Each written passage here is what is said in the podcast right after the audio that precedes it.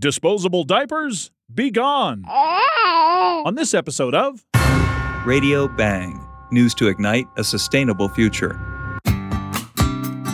Sometimes, when we're offered a choice, A or B, the best option is actually C. We've all been asked paper or plastic.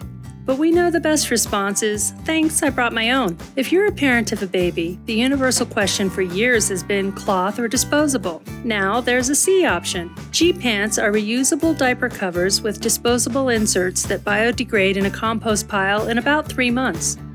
G diapers with disposable inserts are the only brand of diaper to receive recognition by the Cradle to Cradle Products Institute. Maybe you're a parent who won't compost diapers and simply prefers readily available brands.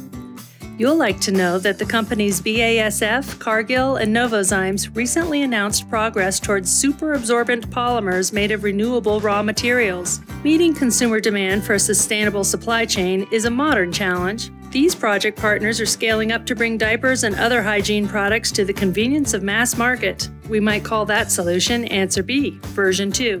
Bringing awareness to a new generation. This is Radio Bang. When you're out walking around, do you hear the birds singing or the breeze blowing through the trees? Eh, probably not. Unless you live in the country, you're probably hearing engines, doors slamming, sirens, or jackhammers. There's the senior scientist at the U.S. National Park Service. His name is Kurt Fristrup.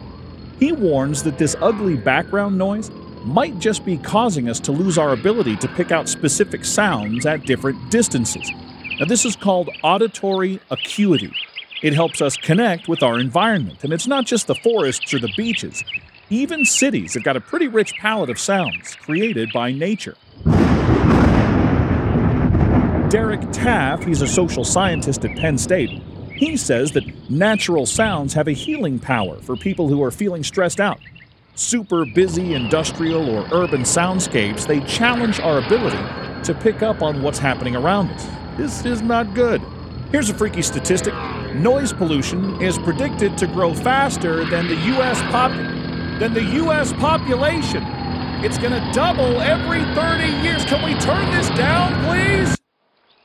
Okay, thanks. Whew. We here at Radio Bang, we believe that's a pretty good reason to advocate for quiet zones and natural areas.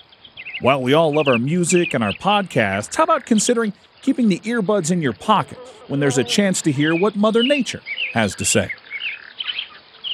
This episode of Radio Bang is brought to you by Natural Path Sanctuary and Green Cemetery near Madison, Wisconsin. If you care about the environment in life, you can also care about it in death. Be prepared. Is there a green cemetery near your town? Replay this episode and hear others at SoundCloud and iTunes.